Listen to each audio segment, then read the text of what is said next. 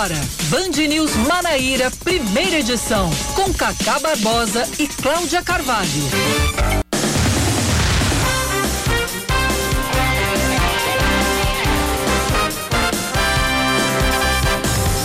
Nove horas 26 minutos em João Pessoa, 9 horas 26 minutos na Paraíba. Bom dia, bom dia, bom dia. Hoje é quinta-feira, é véspera de sexta, dia 6, 6 de maio de 2021. Começando mais um Band News Manaíra, primeira edição comigo.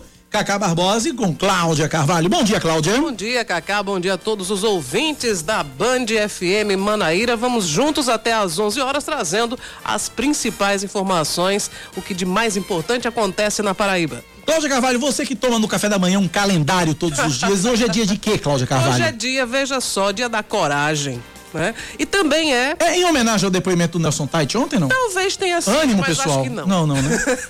é, além disso, também é dia da matemática. E aí tem que ter muita coragem para gostar de matemática. Eu confesso que eu, nesse quesito, não sou muito boa, não. É por isso que a gente virou jornalista. Né, Exatamente. Eu queria fazer comunicação para não ter que lidar com matemática. Pois é, então tá certo. Parabéns a todos os matemáticos, em especial Oswaldo de Souza, que não está nos ouvindo, mas é o ícone da matemática nesse país. Né? Exatamente. Qualquer coisa, tudo de acordo com o matemático Oswaldo Souza. Vamos aos destaques desta quinta-feira, 6 de maio de 2021. Vamos que vamos.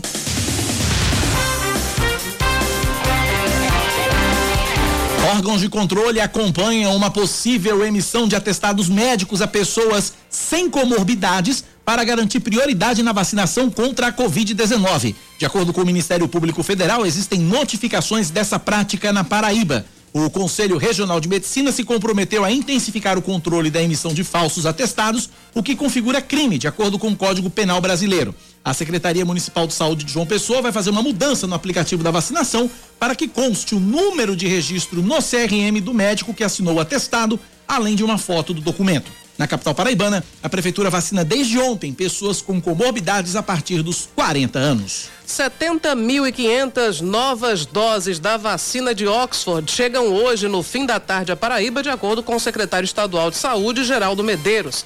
A nova carga vai ser destinada à aplicação da primeira dose em pessoas com comorbidades, gestantes e puérperas, além das pessoas com deficiência permanente. Na última segunda-feira, a Paraíba recebeu 121.440 novas doses de vacinas, sendo 113.250 da AstraZeneca e 8.190 8.190 doses da Pfizer. Termina hoje as inscrições para os dois concursos públicos da Prefeitura de João Pessoa. Elas devem ser feitas pelo site Instituto institutoaocp.org.br e as taxas custam entre 50 e 90 reais. Estão sendo oferecidas 337 vagas na área administrativa e 281 na área da saúde. E os salários vão de 1.306 a 6.412 reais. Os cemitérios públicos e privados na capital paraibana não vão abrir para visitação nesse domingo, quando é comemorado o Dia das Mães. A medida foi anunciada pelo secretário municipal de Desenvolvimento Urbano, Fábio Carneiro,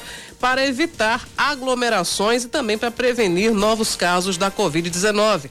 De acordo com a SEDURB, os cemitérios públicos estão recebendo ações de zeladoria e também de higienização permanentes. O Dia das Mães e o Dia de Finados são as ocasiões em que tradicionalmente os cemitérios são mais visitados durante o ano, de acordo com estimativas da Prefeitura de João Pessoa. A China ainda não se pronunciou sobre as declarações do presidente Jair Bolsonaro ontem durante evento no Palácio do Planalto, sugerindo que o coronavírus pode ter sido criado e que faria parte de uma guerra química e bacteriológica.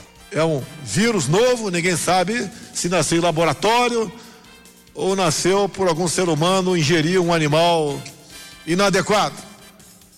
Mas está aí. Os militares sabem que é guerra química, bacteriológica e radiológica. Será que nós estamos enfrentando uma nova guerra? Qual o país que mais cresceu seu PIB? Não vou dizer para vocês. Mas, mas cresceu o PIB em 2020 foi a China, né? Mas ele não disse isso. Mas né? ele não disse isso. O presidente, mais É tarde, no bom Rio de enfatizar. Janeiro, ele negou que tenha citado a China. Mas peraí, eu falei a palavra China hoje, mas não falei. Eu sei o que é guerra bacteriológica, o que é guerra química, guerra nuclear. Eu sei que tenho formação. Só falei isso, mais nada. Agora ninguém fala, vocês da imprensa, fala onde nasceu o vírus. Falem. Ou estão temendo alguma coisa? Falem. Eu não falei, a palavra China não está no meu discurso de quase 30 minutos de hoje. Agora, muita maldade, né? Tentar aí um atrito com um país que é muito importante para nós e nós somos importantes para ele também. Em nota, o presidente da Frente Parlamentar Brasil-China, deputado Fausto Pinato, do PP de São Paulo, disse suspeitar que Bolsonaro sofre de, abre aspas, uma grave doença mental que o faz confundir realidade com ficção. Fecha aspas. Afirmou ainda estar preocupado com o desvio de personalidade da maior autoridade do país e que o Brasil pode estar diante de um caso em que se recomenda, abre aspas, a interdição civil para tratamento médico. Fecha aspas. Mas a culpa é da imprensa. A imprensa que citou China, ele não falou em momento ele algum. Ele não falou em momento algum. Não. Ele falou em momento algum. Vamos falar de esportes, né? Antes que a gente perca a esportiva, é, vamos lá. o Botafogo vai. amplia a vantagem na, na liderança do Campeonato Paraibano. Belo venceu ontem à noite o São Paulo Cristal em partida válida pela quarta rodada da competição e abriu cinco pontos em relação ao vice-líder. É, Clayton marcou os dois gols do Alvinegro da Estrela Vermelha e Clayton descontou para o tricolor da dupla sertaneja Clayton e Clayton. É, exatamente. Com a vitória, o Botafogo chega aos 10 pontos no estadual e o São Paulo Cristal segue em segundo com 5. E agora torce por uma combinação de resultados que não comprometa tanto a sua posição na tabela. Logo mais às quatro da tarde, o 13 recebe o Nacional de Patos no Amigão, em Campina Grande. No sábado, também no Amigão, se enfrentam Campinense e Perilima. Fecham a rodada domingo, Atlético e Souza no Perpetão, em Cajazeira. 9 e 32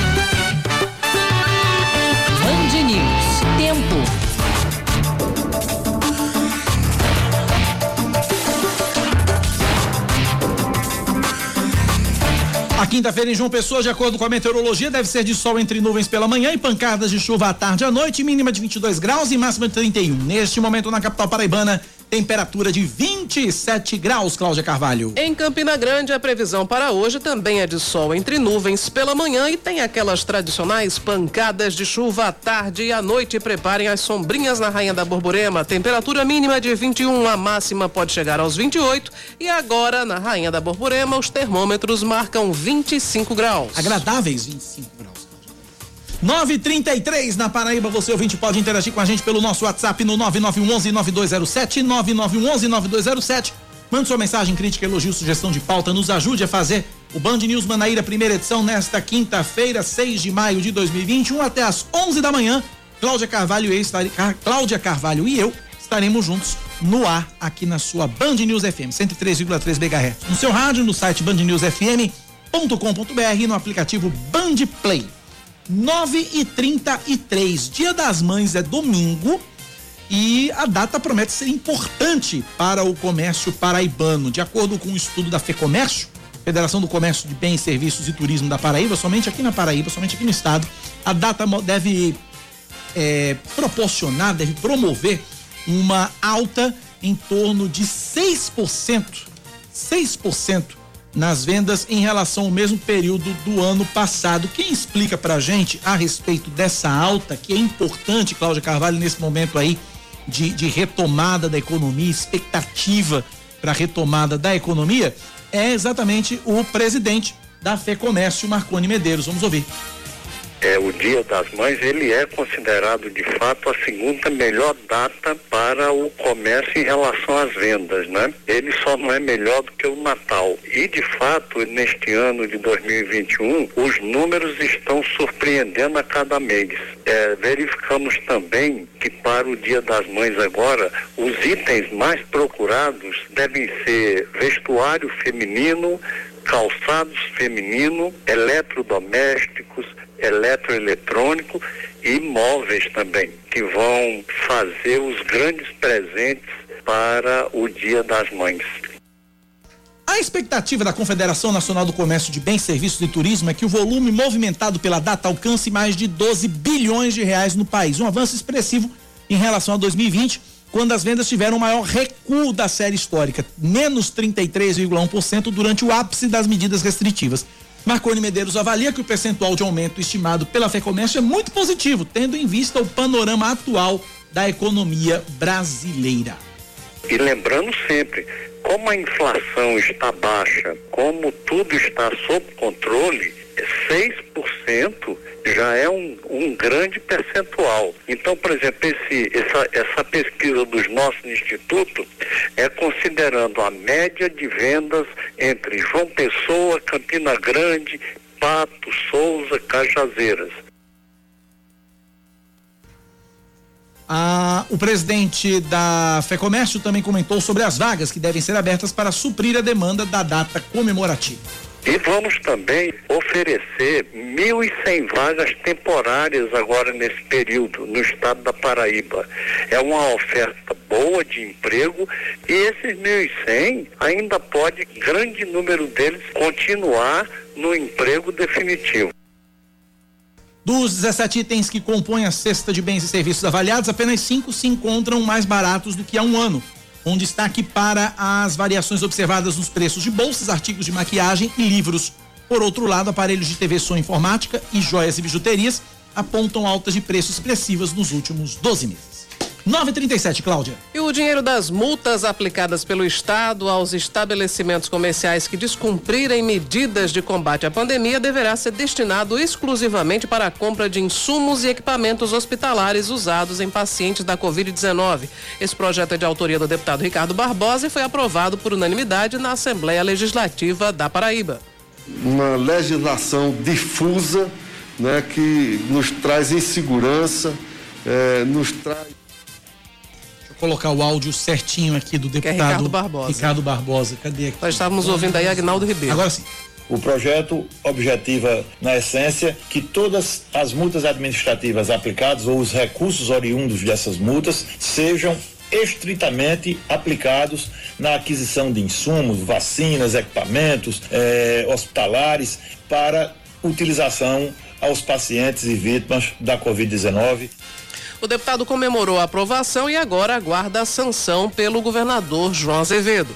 Essa pandemia que tantas vidas tem ceifado em nosso estado, no Brasil e no mundo, e portanto eu quero agradecer aos pares, colegas deputados que por unanimidade aprovaram a nossa propositura e esperamos agora a sanção governamental do governador João Azevedo. 938 na Paraíba. A gente muda de assunto ainda dentro da pauta Covid-19, mas é uma medida de prevenção que vai ser adotada neste domingo, Dia das Mães. Os cemitérios da capital vão estar fechados para a visitação do público. A gente está na linha com o secretário de Desenvolvimento Urbano aqui de João Pessoa, Fábio Carneiro, vai explicar para a gente. Secretário, bom dia, bem-vindo à Rádio Band News FM Manaíra. É para evitar aglomerações mesmo? Essa é a função do, do fechamento do cemitério, secretário? Bom dia. Bom dia, Cacá, bom dia, Cláudia, bom dia a todos os ouvintes da Band News. É um prazer estar mais uma vez com vocês, informando a cidade de João Pessoa, do estado da Paraíba, sobre é, a, os nossos informativos da nossa SEDURB na Prefeitura de João Pessoa. Olha só, nós tomamos essa medida justamente, como você mesmo disse, para evitarmos a quebra dos, de todos os protocolos que nós estamos é, tendo em todos os cemitérios da cidade.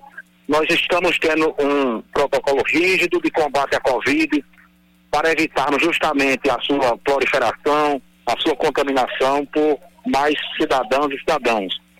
O que ocorre dentro dos cemitérios, no Dia das Mães, existe uma visitação intensa.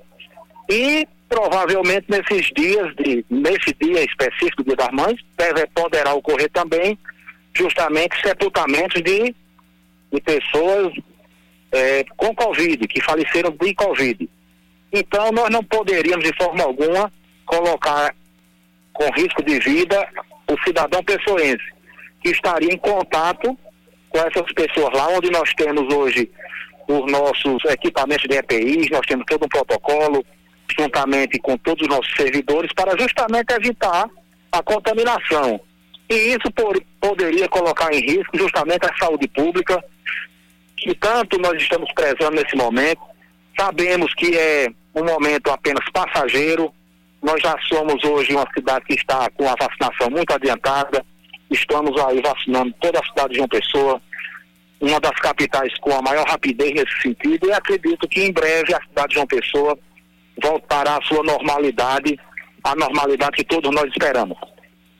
Cláudio Carvalho. É, bom dia, secretário. É, a, data do Dia das Mães, como a gente já falava anteriormente, que é uma das maiores, uh, de, de maior fluxo, na verdade, nos cemitérios da capital. Dia de finados e dia das mães, né? São as datas em que as pessoas tradicionalmente mais comparecem aos cemitérios.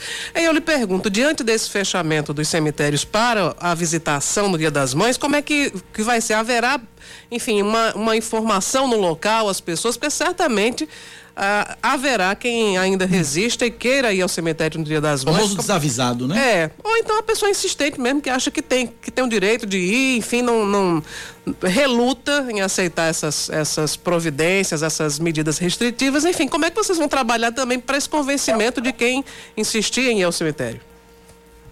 Olha só, nós temos, nós tomamos essas medidas, como eu disse, justamente para proteger as pessoas. Nós temos tido, por parte da imprensa, é, tendo uma solidariedade imensa justamente para evitar o número de contaminação. A, a imprensa tem tido um papel primordial nessa pandemia, da boa informação para que as pessoas se interem do que realmente está acontecendo, dos perigos que todos estão correndo quando ficam em contato com o coronavírus. E justamente, ontem nós colocamos isso é, para toda a, a cidade de João Pessoa, colocamos isso para a imprensa, nesse momento eu estou conversando com vocês, estou informando, e nessa, nesse, nesse espaço, o que nós temos que solicitar e pedir é o quê? É, é um pouco de paciência, é justamente a solidariedade de todos os pessoenses com as pessoas que estão nesse momento acometidos pelo coronavírus, todas as famílias, e saber que teremos muitos outros momentos importantes para prestar nossas homenagens a nossos entes queridos. E nesse momento, o mais importante é ficar em casa, fazer todas essas homenagens das nossas casas, cada um com sua prega religiosa, possamos, num breve espaço de tempo, sair dessa situação tão difícil que enfrenta o mundo, o nosso país e a nossa cidade de João Pessoa. Ok, conversamos, portanto, com Fábio Carneiro, secretário de Desenvolvimento Urbano da fazer, Prefeitura. Ah, pois não, quer fazer, fazer mais, mais uma? Pois não, pois não. É, porque os cemitérios têm despertado muita atenção né, dos pessoenses. É, principalmente depois da pandemia, nós já falamos, ah, acho que semana passada, ou cerca de 10 dias, com o secretário Eduardo Carneiro, sobre a, a questão dos cemitérios. Que, na verdade, falamos sobre superlotação. Ele disse que não havia essa, essa condição aqui em João Pessoa, mas eu queria saber sobre as condições estruturais dos cemitérios da capital. Como é que estão? A prefeitura tem dedicado também atenção a, a reformas, a, enfim, a, a, a logística aí de manutenção dos cemitérios? Olha só, nós encontramos os cemitérios numa situação muito precária. Inicialmente, nós colocamos uma força-tarefa dentro de todos os cemitérios para que tivéssemos as condições de atender as pessoas, atender as famílias, atender inclusive a demanda crescente que ocorreu, infelizmente, por conta da Covid.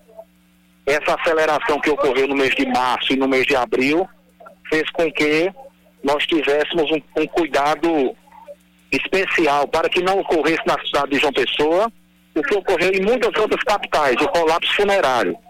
Após esse momento agora de grande, de grande demanda que ocorreu, principalmente no mês de março e no mês de abril, nós já estamos sim com projetos de reestruturação dos cemitérios públicos. O prefeito Lucena já vem tocando, junto à Secretaria do Planejamento, é, algumas reformas e até estamos agora já analisando a questão do, do, de um novo cemitério para João Pessoa. Isso tudo já está na Secretaria do Planejamento e nós estamos justamente aguardando mais um pouco apenas diminuir esse volume dentro dos nossos cemitérios, essa pressão, para que possamos lá também, obviamente, trabalhar para melhorar a situação de todos os cemitérios públicos de João Pessoa. O senhor, o senhor trouxe aí uma, um, enfim, várias informações importantes, mas uma que, que é novidade, né? Esse novo cemitério de João Pessoa já tem uma área, vocês pensam, que área vocês pensam, como é que vai ser? Não, ainda não existe definição de uma área, existe sim, é, já a gente já tem analisado que a cidade de João Pessoa está necessitando de um novo cemitério. Depois, inclusive, dessa alta demanda, nós temos também uma questão técnica, porque foi utilizado, na verdade, um quantitativo de túmulos rotativos e nós temos, nos próximos anos, acredito eu, teremos uma defasagem muito grande. Então, nós vamos justamente é, tentar, de todas as formas, nesse mandato, primeiro mandato agora do prefeito Cícero Lucena, realizar essa obra para que a cidade de uma pessoa tenha um novo cemitério, obviamente, e tenha mais conforto e tenha mais é, condições de atender bem a todos os pessoas e todas as famílias de uma pessoa. Ok, conversamos com o secretário de Desenvolvimento Urbano de João Pessoa, Fábio Carneiro. Secretário, obrigado pela atenção. Forte abraço. Tá, um abraço a vocês, muito bom dia a todos. Tá, e portanto, cemitérios, então, por medida de segurança, medida de cuidado mesmo, não vão abrir para evitar as aglomerações uh, neste Dia das Mães. Cláudia, eu estou recebendo informação por meio do nosso querido colega Yuri Queiroga, que atua na, na imprensa esportiva e estou confirmando aqui a informação e como confirmei a informação, mais um colega de imprensa eh, morreu vítima da Covid-19 hoje.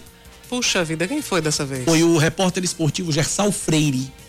Gersal Freire, que era repórter esportivo da Rádio CBN, estava internado na UTI do Hospital Santa Isabel, tinha 61 anos, chegou a ser entubado e morreu hoje vítima da Covid-19. Gessal Freire era natural da cidade de Floriano, no interior do Piauí. Devido à causa da morte, o enterro vai ser restrito à família. Então a gente manda aqui os nossos votos de condolências à família de Gessal Freire, com quem trabalhei, tive a oportunidade de trabalhar lá na Rádio CBN, conheci, trabalhei, uma figura espetacular, um cara muito bacana, um defensor do esporte amador, era Gessal Freire.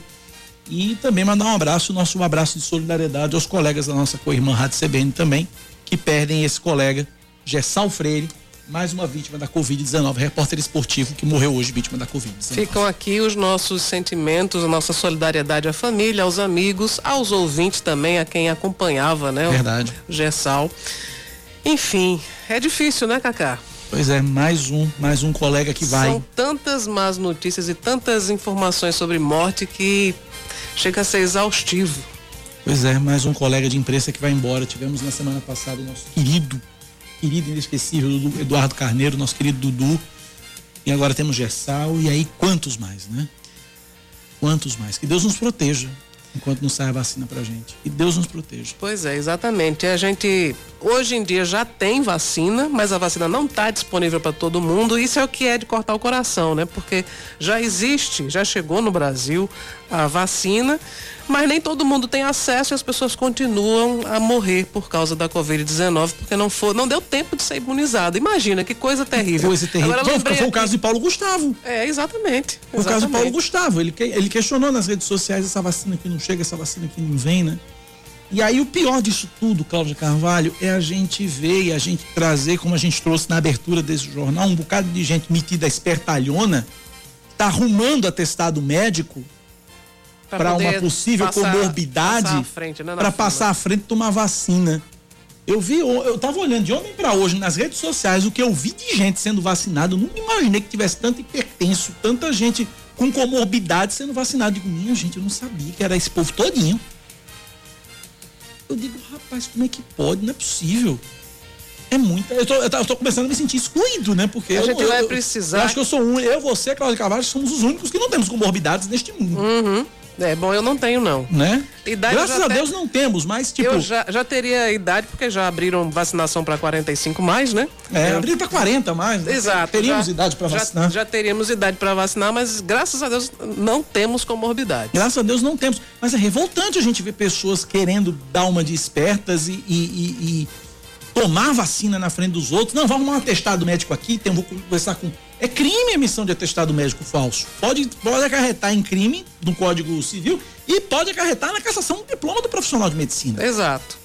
E aí, penalizados serão quem apresenta o atestado, que quer passar à frente, e aí não tem vacina contra o jeitinho brasileiro, né? Infelizmente. Infelizmente é não um, tem vacina. É um, uma... Contra a, a, o mau caratismo de alguns brasileiros. Infelizmente, né? A gente lamenta, claro, porque existe o jeitinho brasileiro, né? Uma instituição negativa demais, mas continua a, a, a, enfim, infernizar a vida dos brasileiros. Só da lei de questão. Gerson, né? Que os mais antigos vão se lembrar aqui. Sim. Né?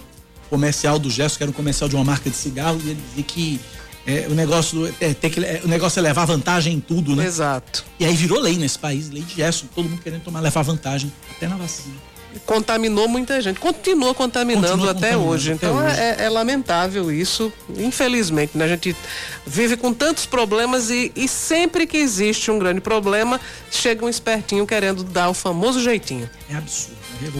Ah, mas eu queria lembrar também que pois amanhã não. haverá a missa de sétimo dia do nosso saudoso amigo Eduardo Carneiro. Ah, né? ok. E hoje também a Câmara Municipal de João Pessoa vai eh, apreciar um voto de pesar que foi apresentado pelo vereador Milanês Neto. Lembrando que a Câmara decretou luta oficial de três dias pelo falecimento de, de Eduardo, que aconteceu no último dia uh, primeiro de maio, né?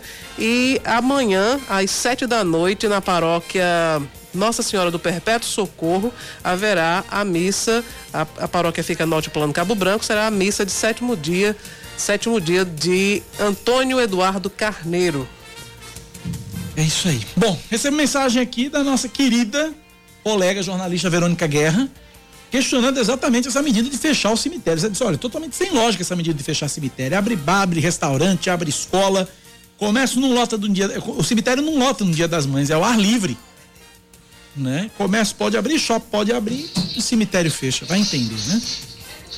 São 9:52 na Paraíba, 9:52. Vamos a Brasília. Fernanda Martinelli falando sobre a CPI da Covid. Antes disso, um ouvinte aqui, o Mauro Mocegão, mandando mensagem pra gente dizendo o seguinte: Bom dia, Cacá. Essa CPI é como você convidar para o seu casamento as suas ex-namoradas e colocá-las na mesma mesa de seus amigos mal casados. No final, vão apontar os erros do passado, não vão agregar nada ao futuro casal.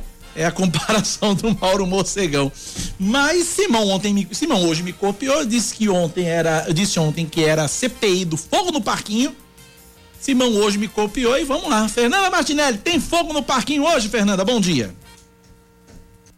Olá, Gaga, bom dia a você, Cláudia, todos os ouvintes. Pois é, essa CPI está sendo comparada com diversas coisas, mas o sentido é mais ou menos esse mesmo que você falou. Ontem foi o dia de depoimento do ex-ministro. A gente tem um monte de ex nessa CPI, né? Você percebeu que ex tem ligação total com o que você disse.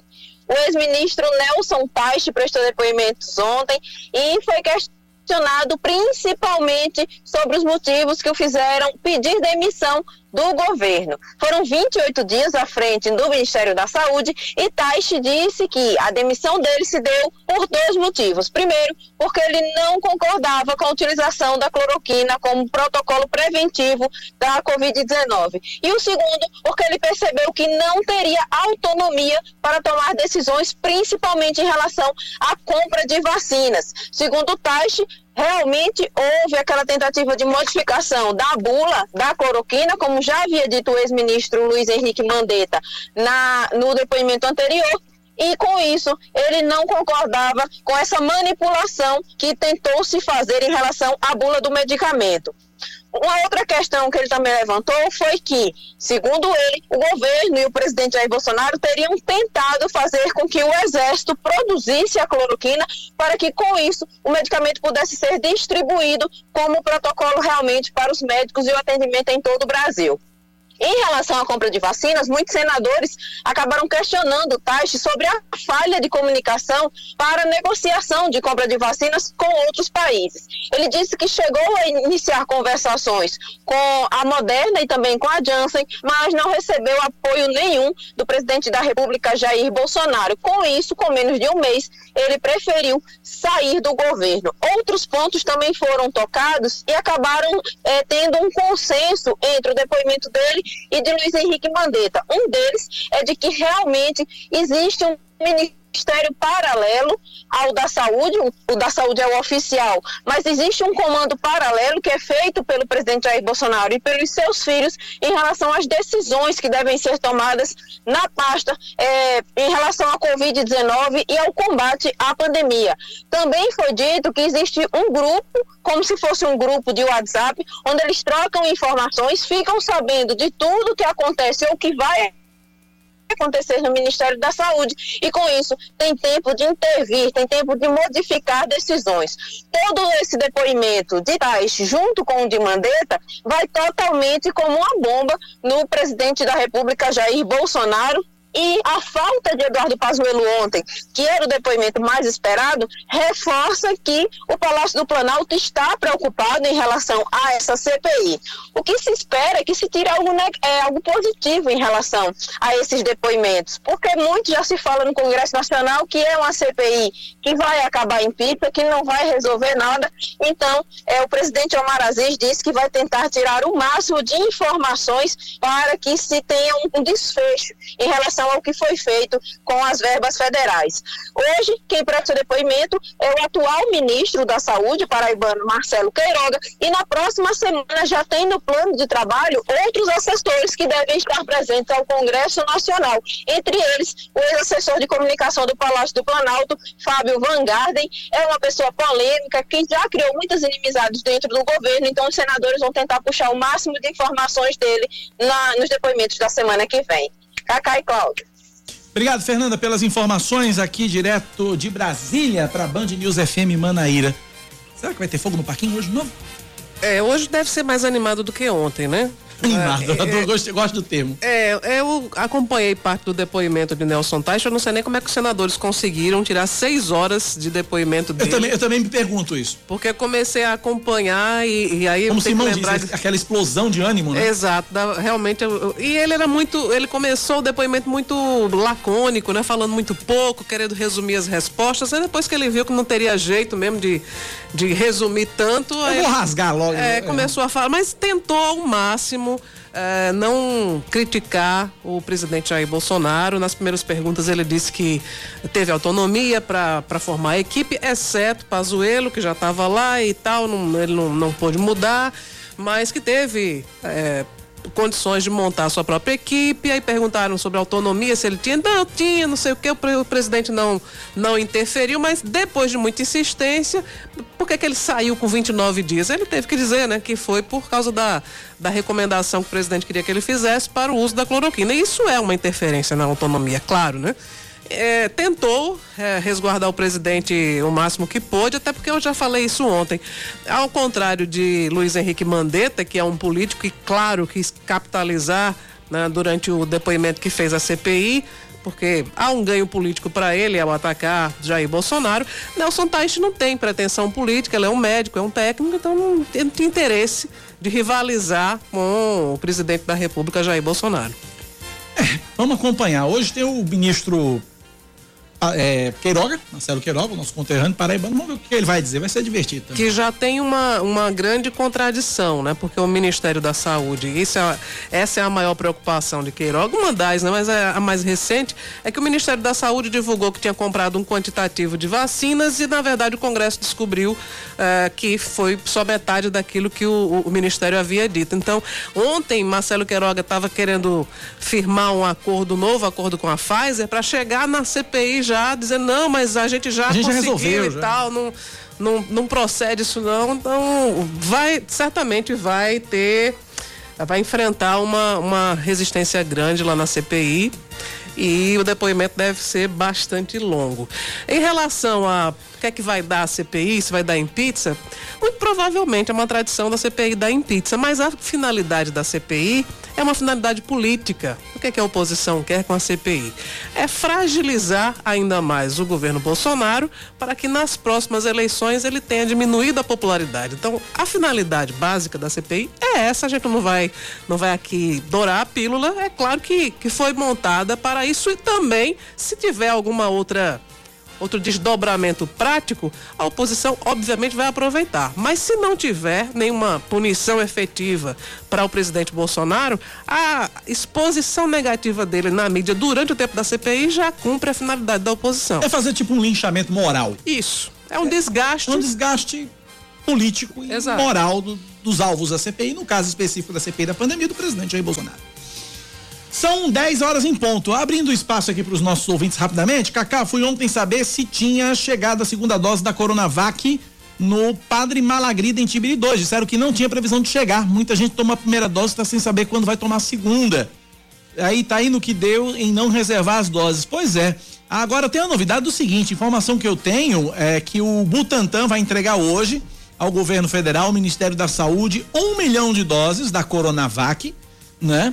Já, já para começar a retomada aí da aplicação da segunda dose, tá atrasada em algum, algumas regiões, e semana que vem mais 4 milhões devem ser enviados ao Ministério da Saúde. Então, possivelmente aí, talvez nos próximos dias, muito em breve, a gente deve assistir na Paraíba inteira. Em João Pessoa não tem esse problema, porque tem aquela, aquela medida judicial, 70 mil doses da Coronavac foram enviadas para cá, para João Pessoa. Mas eh, no restante dos municípios, eu acredito que semana que vem a gente deve ter uma, um alento. Um milhão de doses entregues hoje pelo Butantan, mais 4 milhões na semana que vem, 5 milhões, eu acho que já dá para resolver esse atraso aí, ou diminuir esse atraso da Coronavac. Né? né? Pelo, Pelo menos isso. Vamos lá. Mais ouvintes participando com a gente, 9911-9207. Vamos lá. Cacá Barbosa, bom dia. Aqui é Márcio do Valentina. Cacá, eu queria tirar uma dúvida contigo a respeito da, da vacinação do coronavírus. É, o documento necessário para levar, além de uma declaração de comorbidade, é necessário também levar um comprovante de residência e título de eleitor ou não precisa, porque é, antes tinha falado que tinha que levar o título de eleitor como comprovante de residência. No meu caso, que voto em Pilões, não sei como fica a minha situação. Explica aí, por gentileza. É bom levar o comprovante, é bom levar o título e explicar. Olha, bora João Pessoa, se o, seu título, se o comprovante tiver no seu nome, melhor ainda. Que aí já ajuda um bocado. Né? Eu acho que é bom a gente. É, é bom levar tudo mesmo e. e para evitar qualquer. Imagina você pegar toda a fila e chegar lá, não, pode tomar porque tá faltando determinado documento. É. Melhor levar tudo. Melhor levar tudo e tá tudo certo. Mais ouvintes participando. Bom dia, Cacá. Bom dia a todos os ouvintes da Band News FM. Cacá, quem fala aqui é Vando Tibiridoi. Cacá, do antigo leilão do Tibiridoi até após o Hospital Metropolitano, tem buraco na, na, na nessa via paralela BR. E voltando ao contrário, do posto de gasolina até o girador do Tibiridô também tem buraco dos dois lados. Pedir para as autoridades tomar as providências para tapar esses buracos, meu irmão. Que é quando você sai da BR, você se depara logo com o buraco. E o buraco tá enorme, viu? Meu abraço, tem um bom dia. E o segundo tudo pode mudar. Se é em Tibiria, na saída da BR, não é mais DENIT, é a Prefeitura de Santa Rita. Então, pedir aí a Prefeitura de Santa Rita para dar uma olhadinha nesses buracos. Chega aqui, Samara, como é que é? Samara que conhece ali a região, é natural de Tibiri. Ela, é... quando vai para o seu balneário particular, ela obviamente tem que passar por tem lá. Que passar por e lá. quando se fala de buraco, em um segundo tudo pode mudar tudo, mesmo. Você cai no buraco, cai no buraco e em um segundo acaba tudo. Fala, Samara, bom dia. Bom dia, Cacá, bom dia, Cláudia, a todos os ouvintes da Rádio Band News. É porque tem um acesso que dá a BR que realmente não é a prefeitura. Ah, não, é, não é a prefeitura, Rita, não? É de responsabilidade do Denise. É um acesso que dá. É, é, que dá acesso ali à BR, que ele realmente está certo, ele não está errado, não. E vou Bom, procurar saber. Eu ainda tinha esperança, se fosse a Prefeitura de Santa Rita, de resolver, mas como é DENIT, é entregar para Deus. filho ali é um buraco, que se você não tiver cuidado, você cai dentro, sai mais não. Minha gente. Sai mais não. Você vai pro Japão, vai, vai, vai parar no Japão, né? Eu não escutei onde era realmente o buraco, me diz aí. Eu vou mandar o áudio para você. Manda já já o áudio pra você. Manda, manda, manda então, já já o áudio pra você. Vou, se for esse mesmo que eu tô pensando. Marta de Mangabeira tá com a gente, diz que fica a manhã toda com fone de ouvido ouvindo a Band News FM. Obrigado, Marta. Maravilha. Coisa boa. E quem tá mais com a gente aqui? Olha aqui, ó, o nosso ouvinte aqui, o, o, o Endre, tá tomando a medicação no HU e tá com fonezinho de ouvido, ouvindo a Band News FM. Mandou a foto aqui, tomando a medicação, ouvindo a gente e mandando um beijo para mim, para você e para Oscar Neto. E é muita saúde para você. Pra saúde, Wendry, saúde, saúde, saúde, saúde. Obrigado pela participação. E pra gente fechar aqui, ouvinte final telefone 41 4125 dizendo o seguinte: queria saber por que que existe a tal da prescrição de crime. Se o cara cometeu o crime, ele tem que pagar mesmo que seja 100 anos depois. Por que que existe a prescrição de crime? É o Flávio Valeu, Flávio. Obrigado pela participação. É uma reflexão pertinente, realmente. Existe também a prescrição de dívida, né? Porque se você deve, você deve só para de dever quando pagar, né? Exatamente. É Dez... a mesma lógica da, da questão da pena, realmente. E um ouvinte final, telefone 0799, levantando o bracinho assim. Então, levantar o bracinho para você também. Obrigado pela audiência. 10 e 4 intervalo, a gente volta já.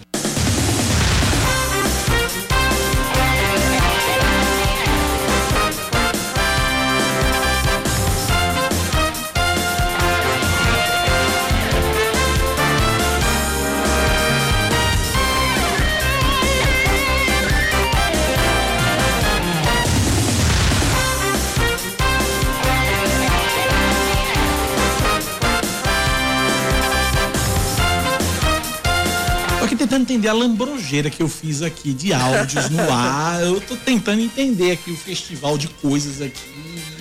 Troca, áudio trocado, áudio por cima um do outro. Enfim, esse na lambrojeira que eu fiz aqui, mas é assim mesmo que acontece. Ao vivo é assim.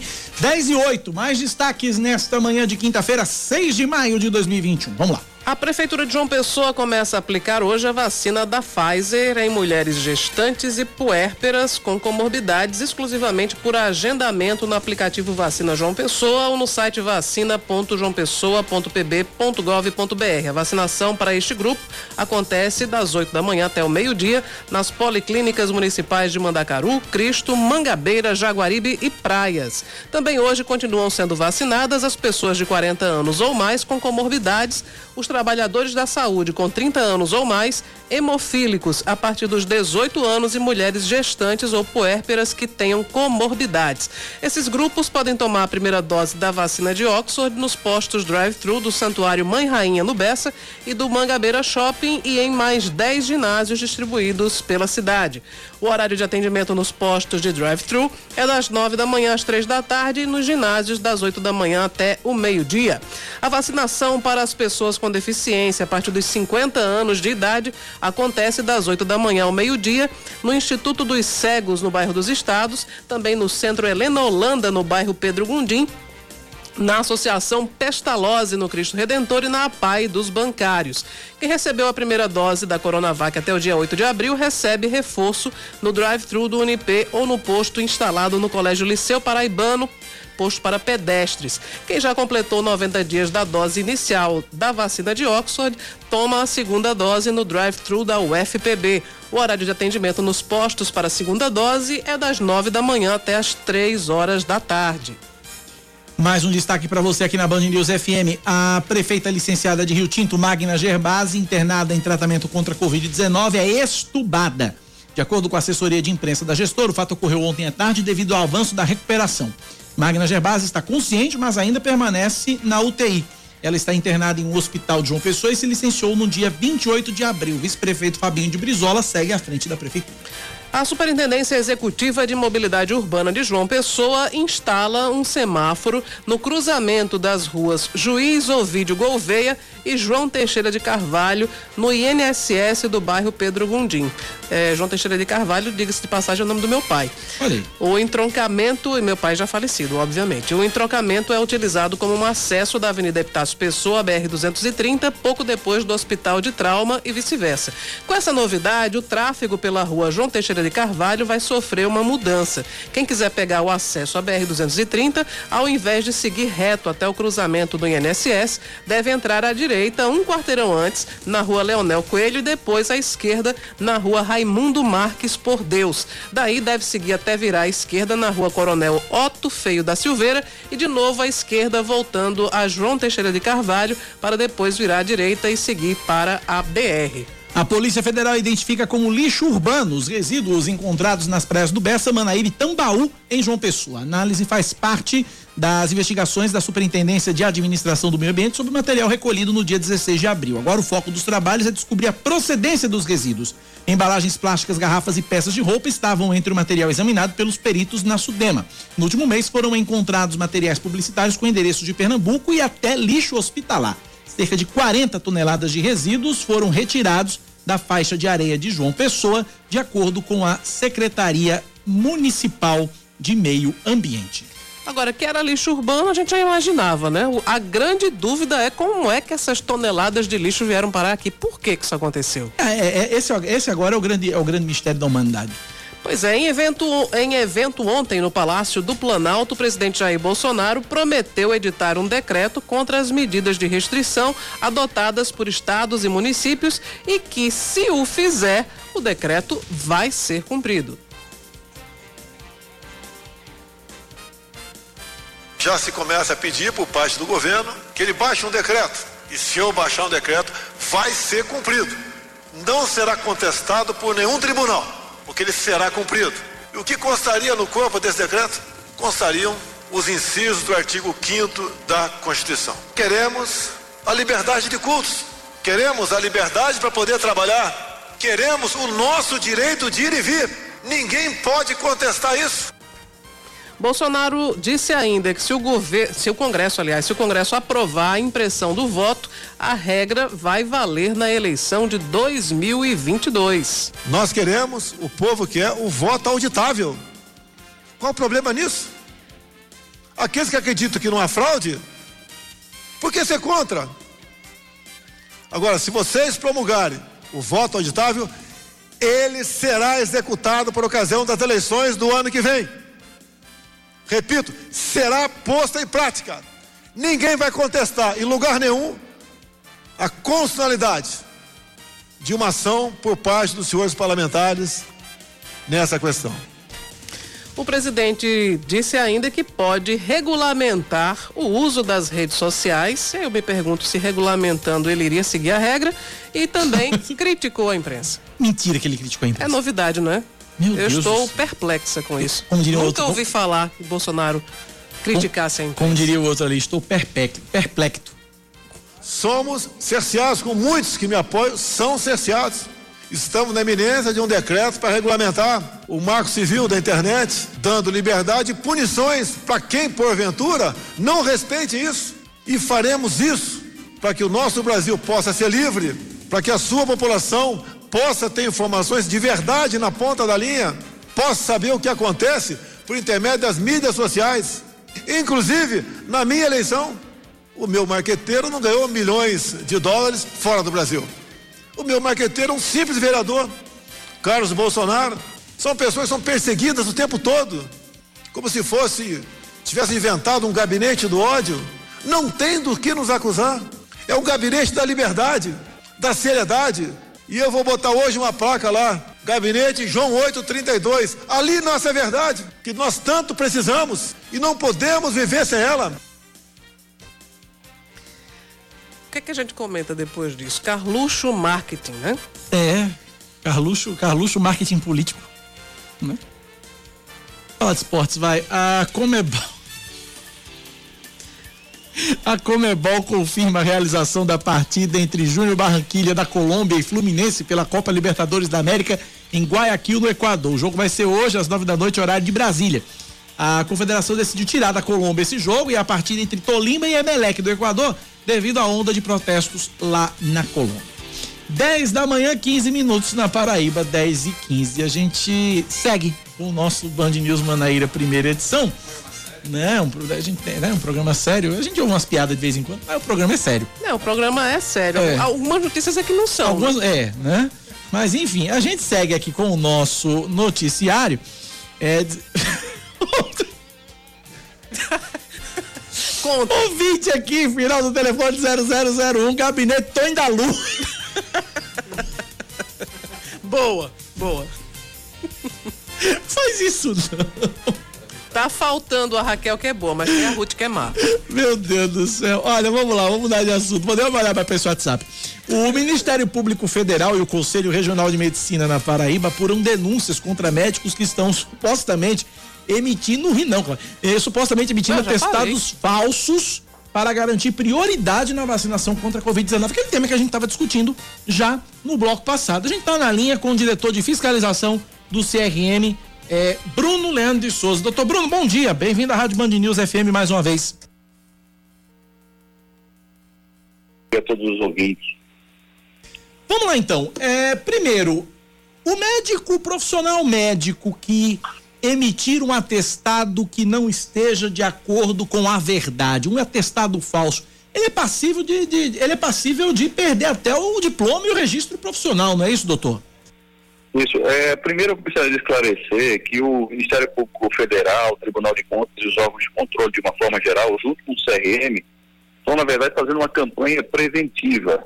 Até o presente momento, não chegou no Conselho nenhuma denúncia formalizada do Ministério Público ou de qualquer outro órgão de controle sobre atestados falsos ou graciosos. E aí eu gostaria também de esclarecer que atestado falso é quando uma pessoa que não é médico assina por uma, como se fosse o médico. Isso daí é um caso de polícia. O Código Penal já prevê é, punições para quem for culpabilizado por isso. Agora, o que pode acontecer é o tal do atestado gracioso. O atestado gracioso é quando um profissional de saúde emite um documento e esse documento contém informações verídicas ou então exageradas sobre um quadro. Isso é vedado pelo artigo 80 do Código de Ética Médica e o profissional que de repente fizer uma atitude como essa, emitir um atestado gracioso, ele vai ser apurado, vai ser julgado e depois do amplo direito de defesa. Se for condenado, pode levar desde uma advertência até a cassação do diploma, a depender da gravidade do, da infração ética cometida. Então o senhor acaba de dizer que não há denúncia ainda no sobre, não há denúncia que tenha chegado ao CRM desses atestados graciosos, digamos assim. Perfeito. Até o momento não chegou. A reunião que a gente teve, que durou inclusive duas horas, inclusive com Polícia Federal e com tudo, é que há indícios, porém esses indícios serão apurados em primeiro momento pelos órgãos de controle, em sendo é, contactuados e averiguados e periciados como indícios fortemente sugestivos e será encaminhado para os órgãos de classe para averiguação. No momento, não existe nenhum tipo de solicitação desse tipo. Cláudio então, Carvalho. Esse, é, bom dia, doutor Leandro, Bruno Leandro. Bom dia. É, esses indícios seriam o quê? Então, atestados que sugerem que podem ser sido oferecidos de maneira graciosa? Vou, vou explicar é, de uma forma é, didática um exemplo teórico. Por exemplo, uma pessoa que conhece um profissional de saúde, por ele ser conhecido desse profissional de saúde, esse profissional emitiria um atestado de uma doença que ele não tem ou exageraria numa doença só para que ele teria o direito de é, é, ter a prioridade da vacina. Infelizmente, a gente vive num cenário que não há vacina para todos, por isso que tem que ter um escalonamento, a ordem de prioridades que começou desde os profissionais de saúde da linha de frente, hoje já é, encontra-se em pessoas com comorbidade. Então, é, a hipertensão arterial, por exemplo, por si só, ela não dá o direito à pessoa tomar a vacina mais precocemente. É preciso ter uma hipertensão arterial resistente, com lesões de órgão-alvo, como por exemplo o rim, como por exemplo os olhos, e aí sim caracterizaria a possibilidade dessa pessoa entrar na frente de outras com outras comorbidades. Né? Uma asma grave, sim, dá direito. Uma asma leve, não. Se de repente um profissional, ao invés de colocar que um cliente dele tem asma leve, colocar asma grave, ou seja, exagerar no diagnóstico, isso seria um exemplo de atestado gracioso. O que ele é antiético, né? ele seria eticamente questionável e sendo realmente comprovado, caberia né, punição de acordo com o Código de Processo Ético Processual.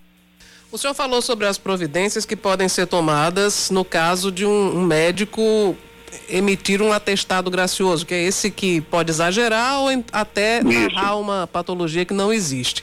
Mas além da punição no âmbito do CRM, o, o médico, em caso comprovado de atestado irregular, gracioso e tal, ele fica passível também apenas na, na, a pena na área criminal, né? Sim, existe no Código Penal é, artigos que possibilitam crime contra a saúde pública a também aplicação de penas é, do ponto de vista criminal e civil. Né? Isso, é claro, fica órgão da, da justiça, da polícia, e são partes técnicas que eu não saberia explicar até que, até que ponto poderia chegar. Mas do ponto de vista ético, aí com um amplo direito de defesa, em caso julgado e condenado, sim, a gente poderia fazer essa condenação por infrações éticas na comprovação do delito. É, doutor Bruno, qual é o panorama atual né, do, do, da assistência à Covid no estado da Paraíba, já que o CRM tem essa visão ampliada né, do atendimento que acontece nas unidades hospitalares do estado todo? O que a gente tem notado é que tem aumentado na última semana o número de atendimentos a pacientes Covid no estado. Hoje pela manhã recebi logo cedo um relatório do Hospital Regional de Patos, um hospital importante do Sertão, onde os índices de ocupação da semana passada em leitos de UTI estavam em torno de 40% até 60%, e hoje nós já temos 84% de ocupação, ou seja, existe um movimento nesta semana de aumento de atendimentos e de internamentos também em leitos de UTI, que provavelmente podem ser refletidos em semanas posteriores, mas, é, de uma forma geral, os hospitais têm abastecimento, é, equipamentos de proteção individual, tem é, realizado os exames e o atendimento adequado à população. A gente também tem preocupação, Cacá, com os outros hospitais não Covid, que não são referências de Covid, mas que também sofrem com ausência de cirurgias, cirurgias importantes, cirurgias eletivas, por exemplo, e que algumas vezes esses hospitais até tiveram que emprestar ou doar equipamentos ou até mesmo é, luvas estéreis, é, medicamentos anestésicos para os hospitais Covid. Então, quando a gente fala em Covid, a gente é, foca muito para um lado, mas a saúde pública ela é muito mais ampla e a gente se preocupa com as pessoas que estão sem assistência também com outras doenças crônicas graves, como, por exemplo, deformidades ósseas, ortopédicas, problemas oncológicos, problemas psiquiátricos. E essa desassistência, e considerando o caos econômico que a gente vive, é uma preocupação muito grande para hoje e, sobretudo, para o amanhã. Ok, conversamos, portanto, com Bruno Leandro, do Conselho Regional de Medicina. Doutor Bruno, obrigado pela participação. Forte abraço. O Conselho Regional sempre à disposição da sociedade. Muito obrigado. Obrigado pela participação. Bom, o lado bom é que o CRM não recebeu ainda nenhuma denúncia. Mas o Ministério Público diz que já recebeu algumas, né? Enfim, já tem indícios, né? Já tem indícios, né? Onde a fumaça há fogo, né? A gente espera que o, o é, se, prevaleça a proatividade de sempre do, R, do, do CRM. Eu sempre costumo dizer aqui que é, em vários casos quando o assunto é saúde pública ou saúde em si, se não fosse o CRM, a gente tava, como diria Gil do Vigor, lascado. Né? Então, vamos torcer aí, desejar sorte e sucesso nessa missão do CRM, que não é fácil. São 10 e 24 10 da manhã, mais 24 minutos. Ministro Marcelo Queiroga está falando neste momento na CPI da pandemia. Vamos acompanhar um pouquinho, a Rede Band News FM de Notícias está transmitindo. Vamos lá é da CPI, mas é um requerimento que foi apresentado e o senador Omar Aziz já disse que deve analisar ainda na sessão de hoje. Então vamos voltar para o som do ministro da Saúde, Marcelo Queiroga, já falando na CPI da pandemia. Que a sociedade brasileira enfrenta de nós. Então foi com esse espírito que aceitei a convocação do excelentíssimo senhor presidente da República, Jair Bolsonaro, para conduzir o destino do Ministério da Saúde nessa época sanitária de grande gravidade. Nós só temos um inimigo: o vírus, o novo coronavírus. E temos que unir as nossas forças para cessar o estado pandêmico dessa doença.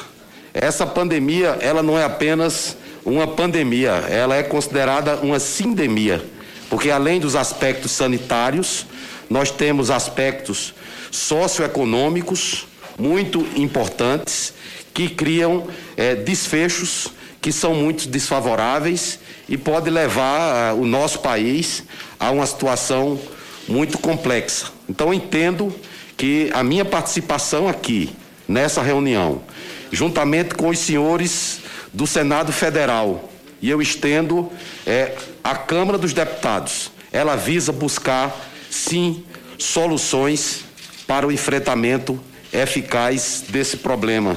E aqui eu destaco é, que a solução que nós temos para o problema da pandemia é a campanha de vacinação. Então precisamos vacinar a nossa população.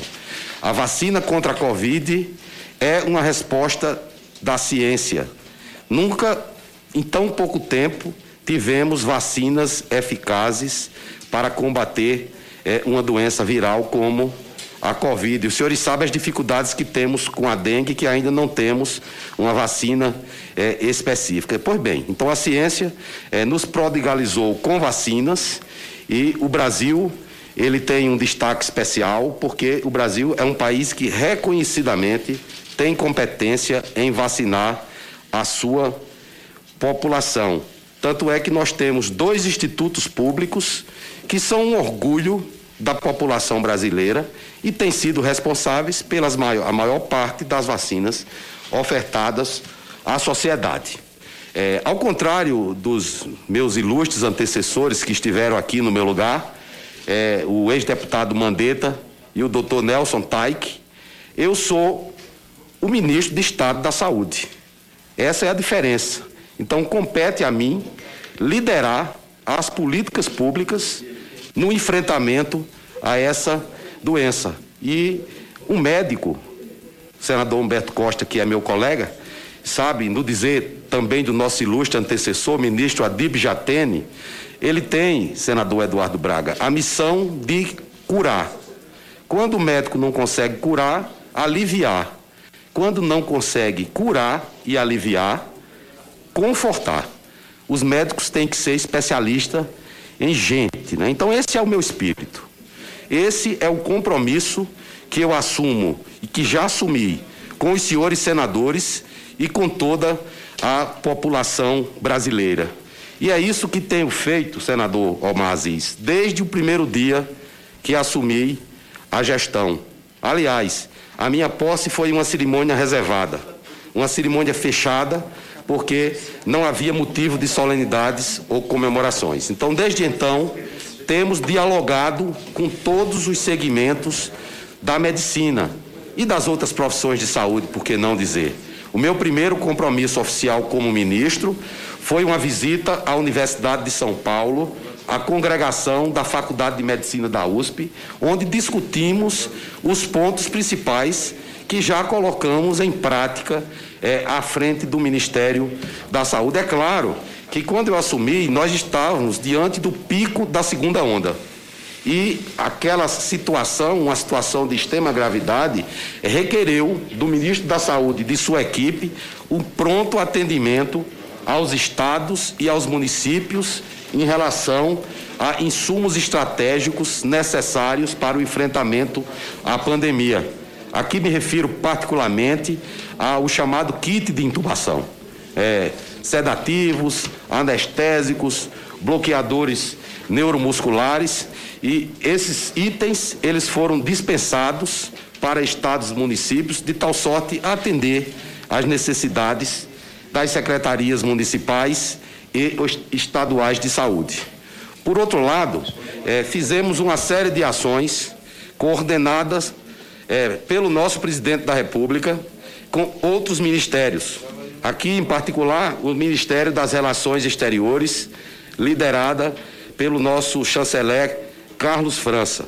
E essa ação visou o diálogo tanto com instituições multilaterais como com é, embaixada de países produtores de vacinas ou de insumos, porque há a necessidade de reforçar o nosso programa nacional de imunização com doses, doses prontas ou com IFA para abastecer as nossas é, indústrias de fabricação de vacinas. E nós temos tido sucesso nessa iniciativa. Mais de 77 milhões de doses de vacinas já foram distribuídas é, para secretarias estaduais e municipais, o que faz do Brasil é, o quinto país que mais distribui doses de vacinas. E essas vacinas elas são aplicadas nas 38 mil salas de vacinação espalhadas por todo o Brasil. E desde que esse processo ele siga a lógica tripartite estabelecida e pactuada entre estados, União e municípios, nós temos certeza que teremos eficiência na entrega de doses para a nossa população e esses resultados eles já fazem é, aparecer. Né? Nós já temos uma redução de óbitos em pacientes com uma faixa etária maior, é, e isso já é um alento, isso já é uma esperança para a saída dessa situação difícil. Então, para além é, da campanha de vacinação, é, nós ampliamos, senador Randolfo Rodrigues, a nossa relação com organismos multilaterais da saúde pública. Participamos já em mais de uma reunião com é, o presidente da Organização Mundial da Saúde, senhor Tedros Adhanom, com quem até hoje mantemos um, um relacionamento muito fluido, com outros diretores da Organização Mundial de Saúde, a exemplo da doutora Mariana, Mariângela Simão, que é diretora da OMS, com a Organização Pan-Americana de Saúde, é, seja a sede mesmo da Organização Pan-Americana, com os seus diretores, o doutor Jarba Barbosa, e aqui no Brasil com a representante, a doutora Socorro Gross. Ou seja, é, a nossa relação com os organismos multilaterais da saúde pública, ela é extremamente produtiva e ela caminha em um crescente, e isso tem sido fundamental para conseguirmos é, insumos é, estratégicos para o nosso sistema de saúde. Além das ações com os organismos multilaterais, estreitamos mais ainda a nossa relação com o CONAS, presidido pelo secretário de Estado de Saúde é, do Estado do Maranhão, o doutor é, Carlos Lula, e com o secretário, o presidente do CONASEMS, o doutor William Meis. Enfim, temos todo um, um ambiente favorável para que possamos, é, através das políticas públicas, dar as respostas que a sociedade brasileira é, quer de nós. É claro que eu só tenho é, pouco mais de 40 dias à frente do Ministério da Saúde e eu não tenho é, condições de é, me ater a todos os detalhes de um ministério extremamente complexo como é o Ministério da Saúde e que nessa condição sanitária é o foco da atenção de todos os brasileiros.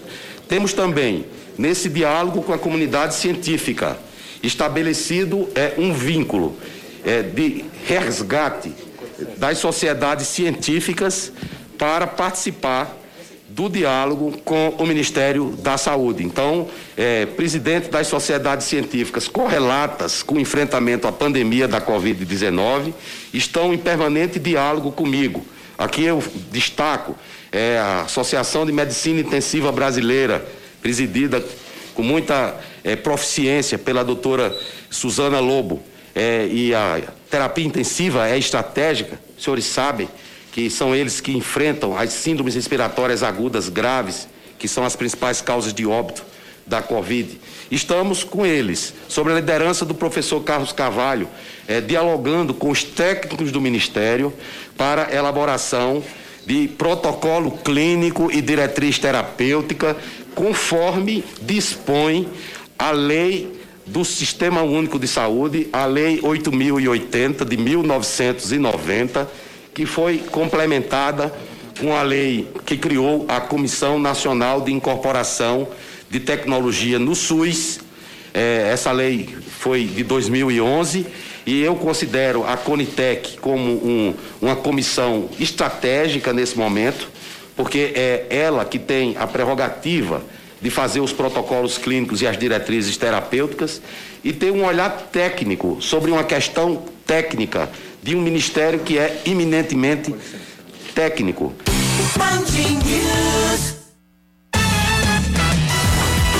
Tá aí, portanto, um trecho do depoimento do ministro da Saúde, Marcelo Queiroga, à CPI da pandemia. A gente vai para o intervalo, são 10h35. Na volta temos Ricardo Sérvulo aqui na Band News FM. 10h35 a gente volta já. 10 e 40 em ponto. A Paraíba ultrapassa a marca de um milhão de doses de vacina contra a Covid-19 aplicadas. De acordo com o Ministério da Saúde, 683 mil pessoas receberam a primeira dose, 327 mil já completaram o esquema vacinal. Desde o início da campanha de imunização, 1 milhão 379 mil 820 doses foram enviadas à Paraíba pelo Ministério da Saúde.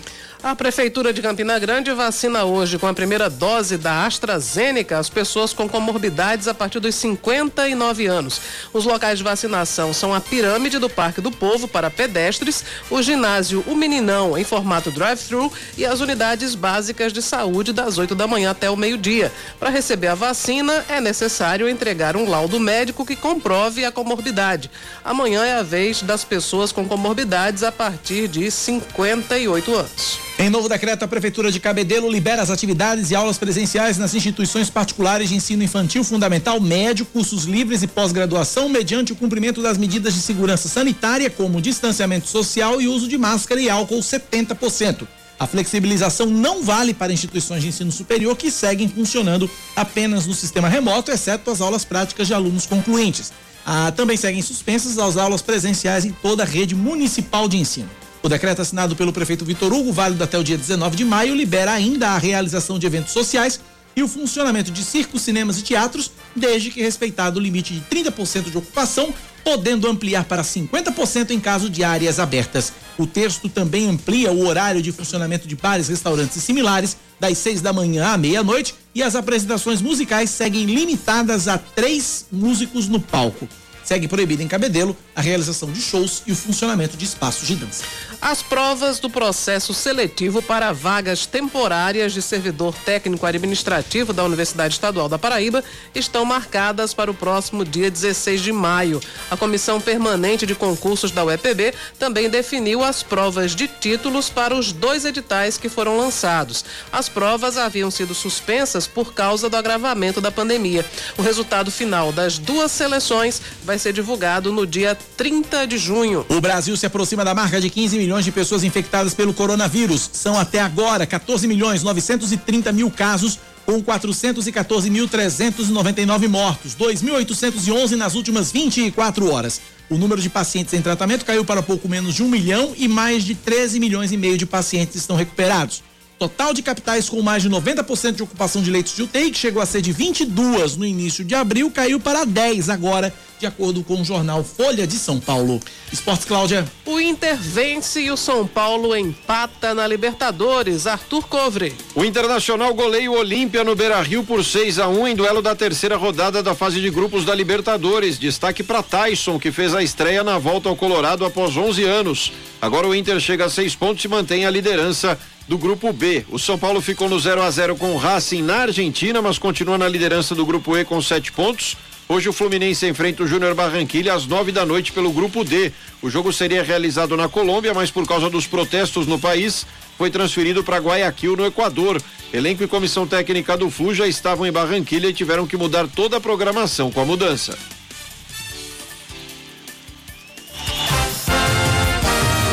10 e 43 na Paraíba, 10 e 43 Cláudia. É, só re, retomando aqui a questão dos esportes, pela Sul-Americana o Ceará ficou no 0 a 0 com o Bolívar e o Bragantino perdeu para o Talheres da Argentina por 1 a 0.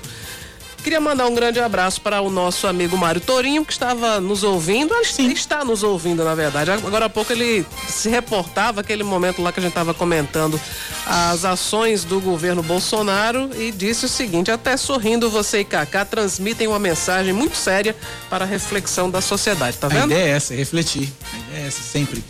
10 da manhã, 44 minutos na Paraíba, 10 e 44. Samara me mostra o nome dele.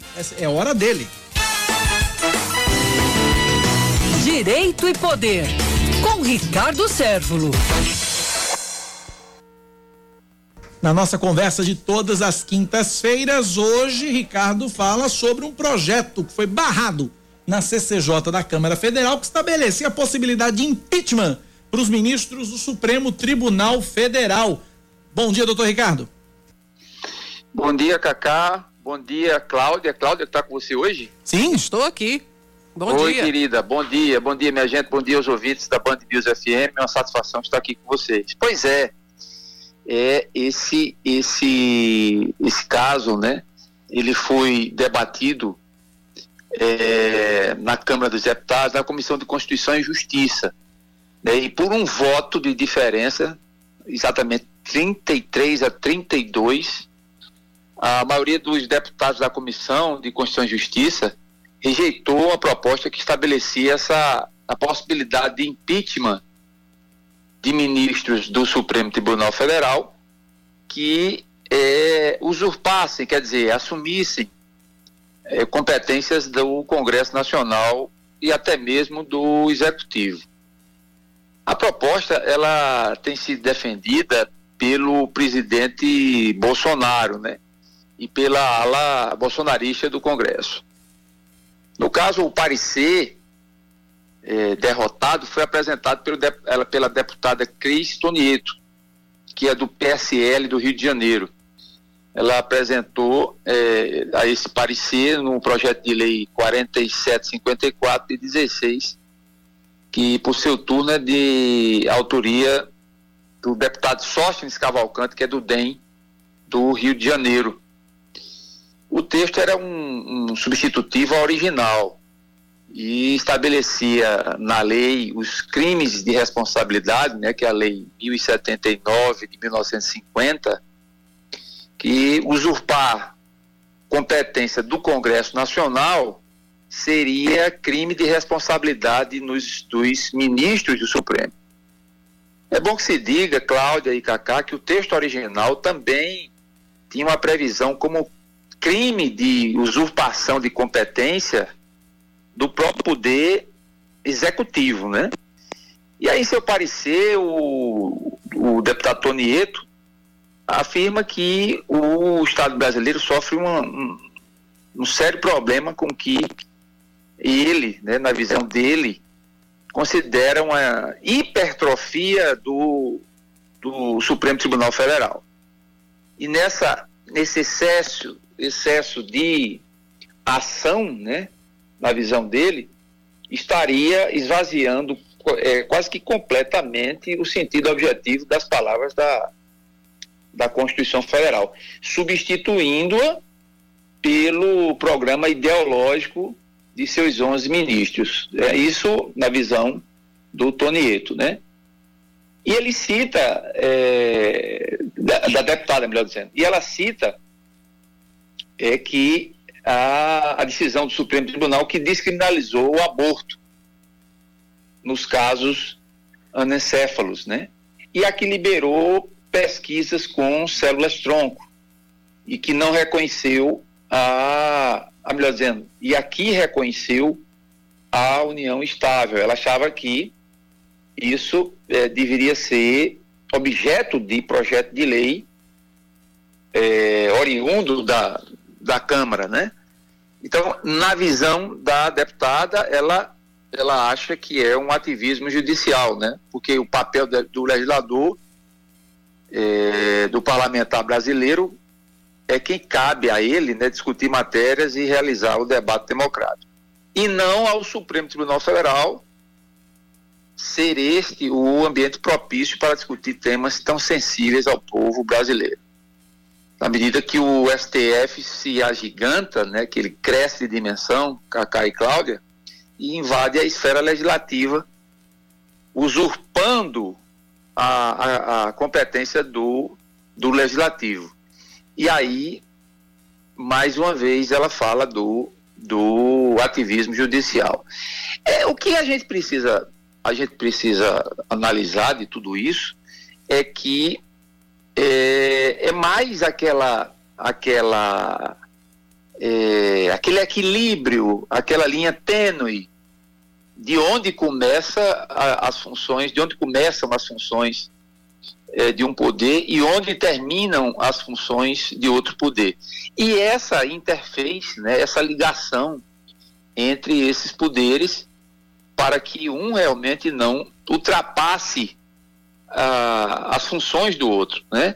que a gente chama é, em direito que é para que não usurpem as funções um do outro. É um tema complicado, né? Tanto é que o placar foi apertadíssimo. Por apenas um voto, né, de 32 de 33 a 32, esse é, projeto de lei que, que regula é, o impeachment de ministro do STF não foi aprovado pela CCJ, a Comissão de Constituição e Justiça. E é, justamente em casos de é, suposta invasão de é, competência do Poder Judiciário em relação ao Poder é, Legislativo e também ao próprio Poder Executivo. Então fica aí esse comentário nosso e a reflexão de vocês, a reflexão do nosso caro ouvinte da Band News FM. Ô, um Ricardo, deixa eu só fazer uma, uma pergunta, uma consideração. Ah, sobre essa questão do ativismo do STF, nós, nós vivemos um momento, acho que muito peculiar, né, em que se contesta muito a atuação dos ministros. Há uma, um clima de animosidade entre o, o STF e o presidente da República. Já, já existiu no passado uma situação tão tão tensa assim. Hoje a gente já não tem mais aquelas tentativas de invasão, mas até isso nós tivemos num, num, num período bem recente. Como é que você analisa essa, essa queda de braço que existe entre o, o executivo e o judiciário em Brasília? Eu acho que é, é preciso que as, as paixões de parte a parte, de parte a parte, é, dos integrantes dos poderes constituídos, dos representantes dos órgãos constituídos, e é natural que você tem algumas convicções políticas, ideológicas, mas esses indivíduos que lá estão, e eles aceitaram esse encargo, eles não foram é, buscados em casa, não foram trazidos, é, como a gente diz em direito, debaixo de vara, não foram trazidos à força, à marra. Eles toparam uma missão republicana.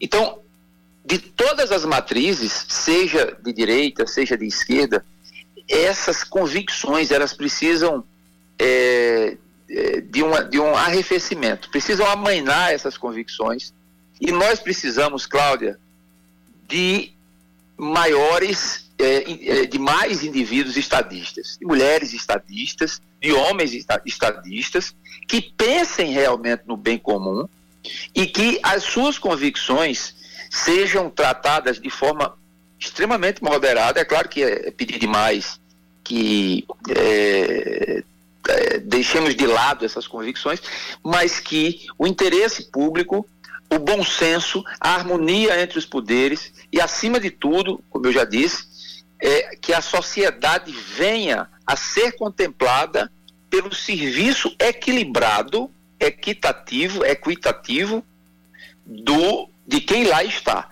porque isso é uma obrigação de todo agente público que esteja no exercício do poder. Então, queda de braço, disputa de vaidade, disputa ideológica, isso a, a sociedade não se interessa e nem não, não quer, não pode e não precisa aturar esse tipo de comportamento dentro do poder público, dentro da essência republicana, dentro da matriz democrática brasileira. Um abraço, doutor Ricardo, até quinta. Um abraço, Cláudia, um abraço, Cacá, e um bom final de semana para vocês e para o nosso ouvinte. Forte abraço. 10h53.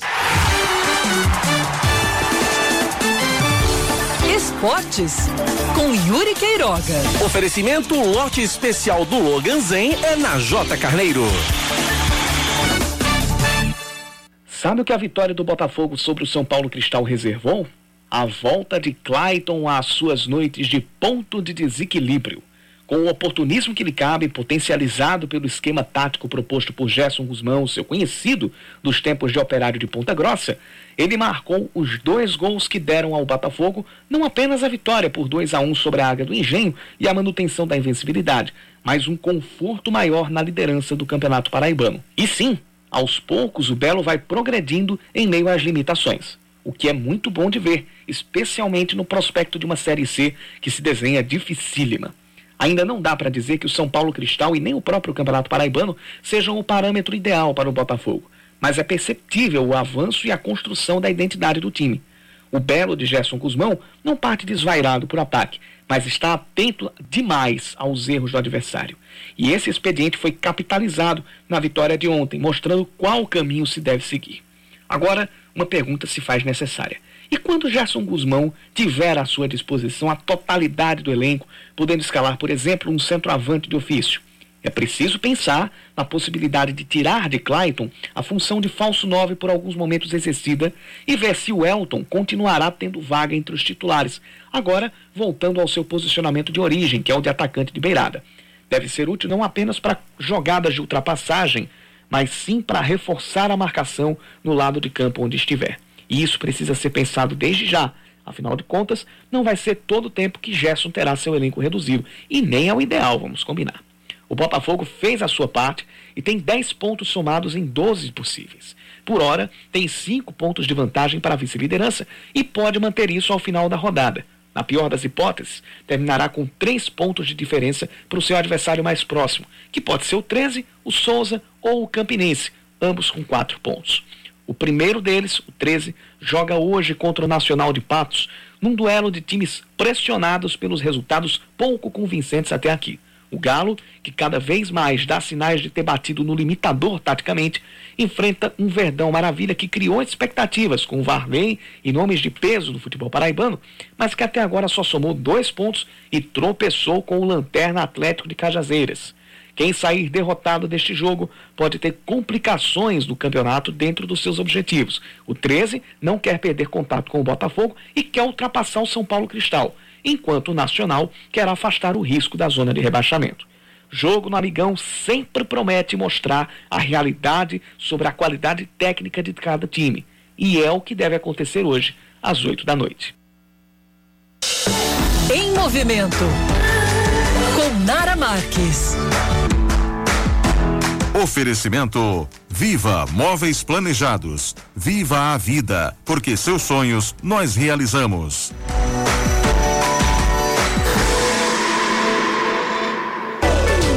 Campina Grande já ficou pequena pra você. Yeah, yeah, yeah. Depois que você roubou a cena lá meus amores e ouvintes da coluna Em Movimento. Certeza que todo nordestino tá morrendo de orgulho da Juliette. Quanto que ela valorizou nosso Nordeste, nosso povo, mas não podemos esquecer o quanto que ela sofreu com preconceito, xenofobia durante muito tempo no programa. Eu também já senti isso na pele, mas por ser novinha na época, não tinha segurança suficiente para encarar e me defender. Quando eu comecei a trabalhar como influenciadora no Instagram e principalmente quando eu ia fazer viagens de eventos no Sul e Sudeste, sabe o que eu mais ouvia?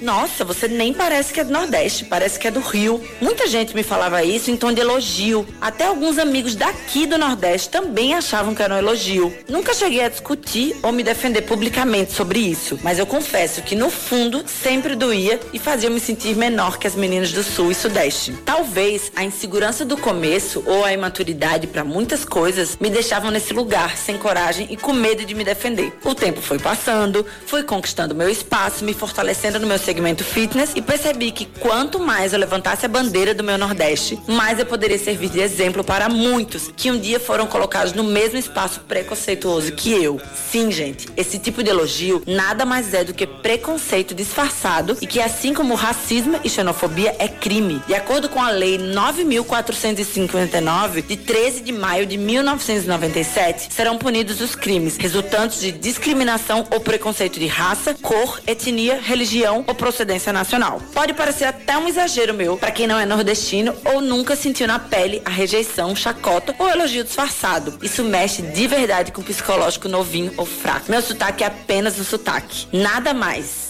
Somos iguais, brasileiros, misturados, farinha do mesmo saco. O que nos faz diferente não é ser da Paraíba, Rio de Janeiro ou Curitiba. É sim, gente, ter caráter, ter um coração bom, verdadeiro e para isso o sotaque, sem dúvida, é a última coisa que importa. Para mais textos como esse, me segue lá no Instagram, arroba Marquesnara. E sim, viva Juliette! Julie, Julie, Julie, Julie, Julie, Julie, Juliette. O Brasil inteiro é seu tiete. 59 é um K, é um B e um osso, não dá tempo pra mais nada. No primeiro local de Oscar Neto no Band News Station, ele vai trazer informação do Ministério Público, 25 prefeituras aí envolvidas em supostas irregularidades. Superfaturamento, Superfaturamento no aluguel de carros. Daqui a pouquinho no, no- dentro do Band News Station. Até amanhã, 6 da manhã eu tô aqui, 9h20, Cláudia chega pra comandar comigo Band News Mandaíra, primeira edição. Eu tô às quatro no, Paraí- no Brasil, gente, Paraíba, mas antes, às 1h30, tem Cláudia Carvalho no Muito Mais. Valeu, Cláudia, até amanhã. Até amanhã, muito obrigada a todos que ficaram com a gente e volta amanhã às 9h20, se Deus quiser. Tchau, tchau. Você ouviu Band News Manaíra, primeira edição.